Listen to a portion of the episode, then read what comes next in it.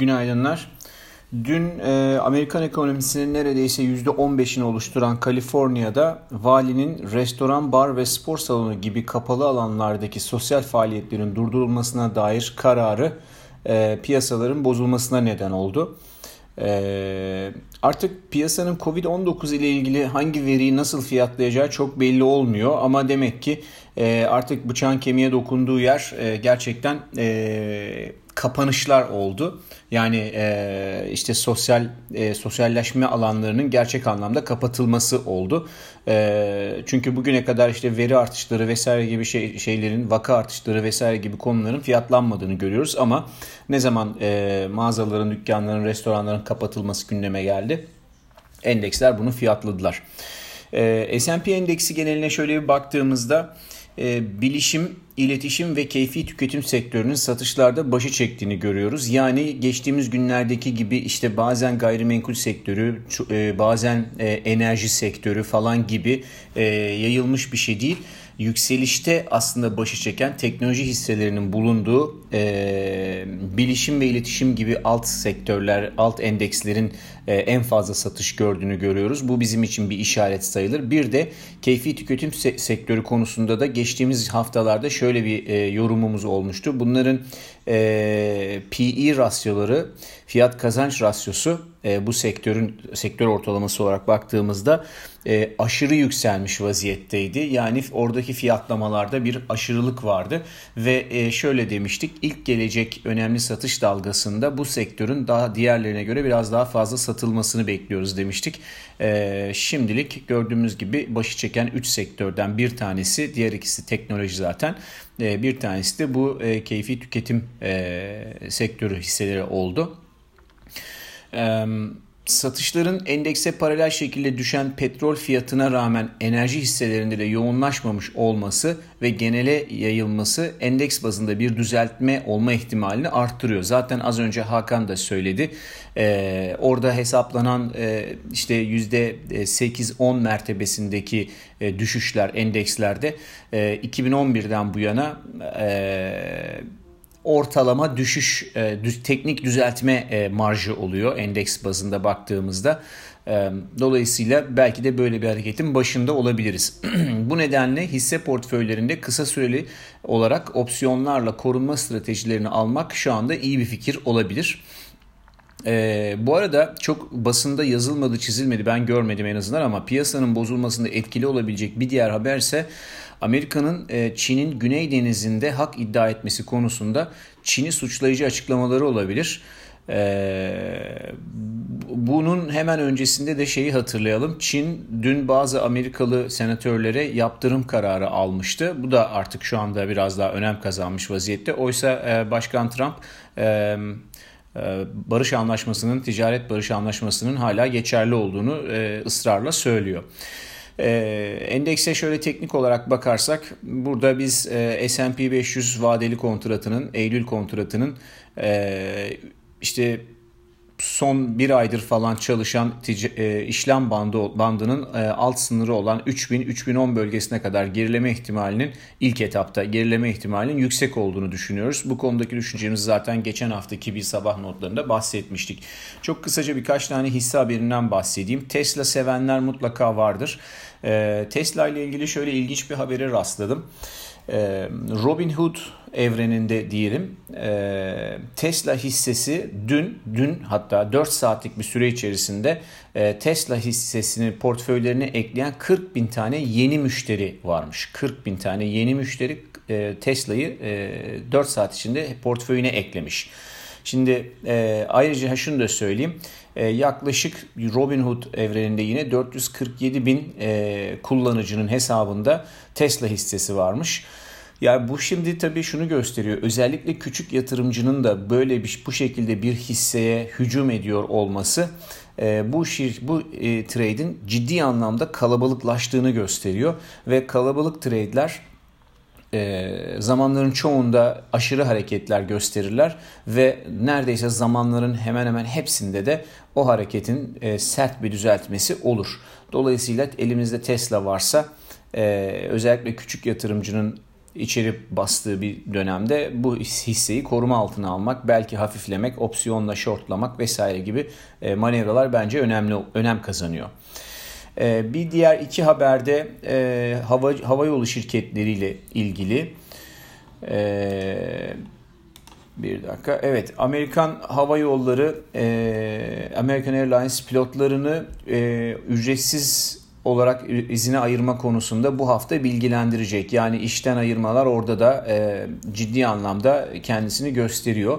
United e, Airline tarafındaysa e, pilotlarla erken emeklilik konusunda anlaşılmış diye bir haber var. E, anlaşmaya varılmış diye bir haber var. Yine orada kontrollü küçülme devam ediyor.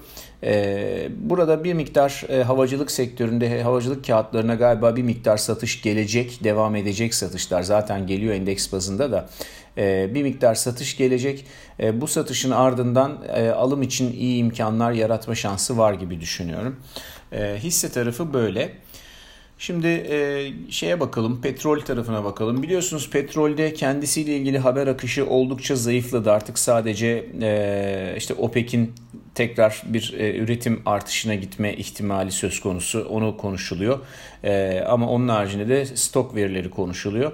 Dolayısıyla e, spektaküler veri olmadığı şartlarda endekslerle e, uyumu devam edecek demiştik. E, şimdi o da aşağı doğru geliyor. Dün o da geldi aşağı doğru. Muhtemelen yine 35 dolar 33 yani 35 dolar bölgesinde alım penceresi açılıyor sanki öyle gözüküyor. E, 35-33 aralığından eğer e, alımlar gelirse o alışa katılmakta fayda olabilir. Bakır tarafında e, Şili'de iş bırakma haberinin üzerine şimdi grev, grev haberleri var bahsetmiştim bundan. E, geçen sene ve daha öncesini hatırlarsak bakır madenlerindeki grevler e, fiyatta %10-15 arası bir sıçramaya neden oluyor ama sonra çok kısa sürüyor bu saman alevi e, rallileri ve bir hafta içerisinde fiyat tekrar geri geliyordu. E, bakır fiyatı birçok şeyle başka önemli fiyatlamayla ilişkilendirilebilir. Endekslerle, Amerikan tahvil getirileriyle, işte bakırla, şey e, altınla ters orantı olarak falan filan. Baktığımızda şu son iki haftadır e, bakırda gördüğümüz rally başka hemen hemen hiçbir şey tarafından desteklenmiyor. Dolayısıyla orada bir köpük oluşmuş vaziyette. E, zaten sabah notları e-mailinde e, şeyi paylaştım. E, iShares Emerging Market e, ETF'i ile olan ilişkisini paylaştım. Birbiriyle çok yakın oynuyorlar ama son bir haftadır e, Bakır'daki rally'yi e, EM e, Emerging Market ETF'i hiçbir şekilde takip etmiyor. Dolayısıyla iki olasılık ortaya çıkar. Ya e, EM ETF'leri, e, EM e, yani Emerging Market e, endeksleri hızlıca yukarı gidecek ki şu konjonktürde çok düşük, çok çok düşük bir olasılık ya da Bakır e, hızlıca aşağı gelecek. Muhtemelen bu senaryo biraz daha gerçekçi gibi gözüküyor. Orada bir köpük var zaten köpüğü verecek. Ama burada da şöyle bir ama var. E, yani grev fiyatlaması vesaire kenarda dursun da e, daha önemli bir şey yarın Çin'in ikinci çeyrek büyüme verisi açıklanacak. Şimdi geçen çeyrek %9.8 küçülmüştü Çin e, ekonomisi. E, bu çeyrek ise %9,5 artış bekleniyor, büyüme bekleniyor Çin ekonomisinde. Eğer gerçekten %9,5'luk bir büyüme gelirse veya veya da daha fazlası gelirse o zaman bakır fiyatlarında e, bir yükselişin bir, bir round daha yükseliş görülebilir. E, bunu takip etmek lazım ama burası iyi bir short imkanı verecek. Zaten e, dün e, şeyde de CFTC kod raporunu paylaşmıştım. Orada da yazmıştım. Burada haftalardır e, son 52 haftanın en yüksek net longu ortaya çıkıyor. Burası da tıpkı Tesla gibi aşırı kalabalık bir trade e, olma yolunda ciddi anlamda ilerlemiş vaziyette. E, yani burada da e, o nedenle bir e, satış gelme ihtimali e, ciddi oranda artmış vaziyette. Sadece yani gelir mi gelmez mi meselesi değil sadece zaman meselesi. Altın için e, temel sürücü kuvvet olan faiz ortamında negatif değerler devam ediyor. Dolayısıyla fundamental tarafta bir değişiklik yok ama e, günlük altın grafikleri aşırı alım seviyelerine gelmiş ve hatta bazı indikatörlerle de aşağı yönlü uyumsuzluk daha da belirgin hale gelmiş durumda şu anda. E, bu nedenle böyle birkaç günlük geri çekilme ihtimalinin daha da arttığı günlerdeyiz. Bunu desteklemek için ETF'lere de göz atmak lazım. Madencilik ETF'ine baktığımızda e, dün birkaç aydır görmediğimiz büyük, büyüklükte bir satış barı yazdırdı. E, bu da Yani biliyorsunuz e, şey altın fiyatında veya gümüş fiyatını e, projekte etmek için bu madencilik ETF'ini takip etmeyi tercih ediyoruz. Çünkü zaman zaman önceden sinyaller ürettiğini düşünüyoruz. E, şöyle bir baktığımızda dün altın ve gümüş o kadar fazla satış görmemesine rağmen madencilik ETF'i ikisinde de %5'ten fazla satış görmüş vaziyette. Yani burada biraz para çıkışı oluyor gibi kıymetli madenlerle ilgili enstrümanlardan bir miktar satış geleceğini tahmin ediyorum burada. Pariteler tarafında bu hafta Euro ile ilgili gelişmeleri bekliyoruz. Ee, çok fazla önemli bir haber akışı ondan hariç olmadı. Ee, teknik tarafta ise sterlin ile dolar paritesi bir kez daha 200 günlük hareketli ortalamadan dönmüş görünüyor.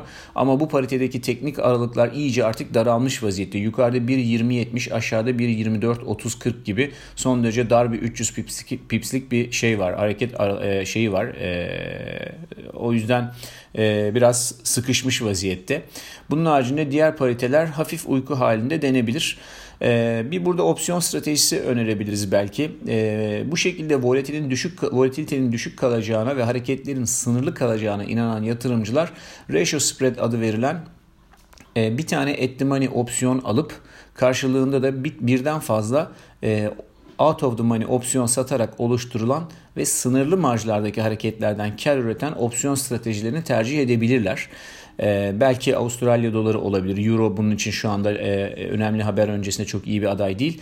Ancak şunu da unutmamak lazım. Bu strateji e, büyük marjlardaki hareketleri sevmez. O hareketlerden zarar eder. E, ha, en son kapatmadan şeyi de söyleyeyim. Bu, bugün gelecek Amerikan bilançolarına baktığımızda e, bankalardan saat bizim saatimizle saat 13.45'te JP Morgan, e, Saat 15'te Wells Fargo. Saat 15'te City. Ee, bakalım evet e, Goldman da yarın geliyormuş tamam bugün de bunlar geliyor. Ee, benim tarafta da bu kadar. Herkese iyi seanslar.